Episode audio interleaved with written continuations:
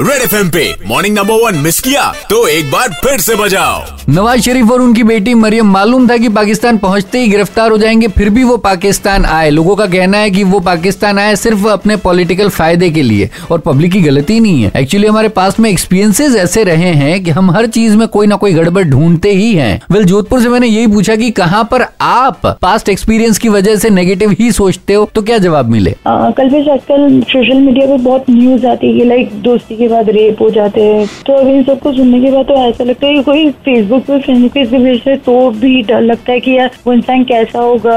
कल पे जी जब भी मैं ट्रैफ़िक पुलिस को देखता हूँ मैं एकदम से टेंशन हो जाती है घबराने लग जाता हूँ। क्योंकि मन में ऐसा एक्सपीरियंस रहा है कि अगर पुलिस वाला अगर पकड़ेगा तो वो चालान काट ही देगा चाहे गलती हो या नहीं हो। सर हमारे घर में रिश्तेदार आते हैं तो मुझे अचानक सी टेंशन हो जाती है। क्योंकि एक बार रिश्तेदार आए थे एक लड़की का रिश्ता देकर और मैं कुछ सोचू समझू उससे पहले मेरी सगाई की डेट फिक्स कर दी। वो तो ठीक है मैंने बीच में कुछ बोल दिया फिर पता नहीं क्या होता। और इसी वजह से जब कोई घर में रिश्तेदार आ रहा तो मुझे टेंशन हो जाती है। खैर पास्ट एक्सपीरियंसेस जो भी रहे हो मुझे ऐसा लगता है कि पूरी तरह से नेगेटिव नहीं सोचना चाहिए। क्योंकि कोई चाहे जितनी ट्रिक्स लगा ले अगर गलत है तो वो फंसेगा ही चाहे वो कोई एक्टर हो पॉलिटिशियन हो या फिर businessman red F M morning number one with R J Kalpesh Monday to Saturday सात से ग्यारह only on super hits 93.5 red F M बजाते रहो।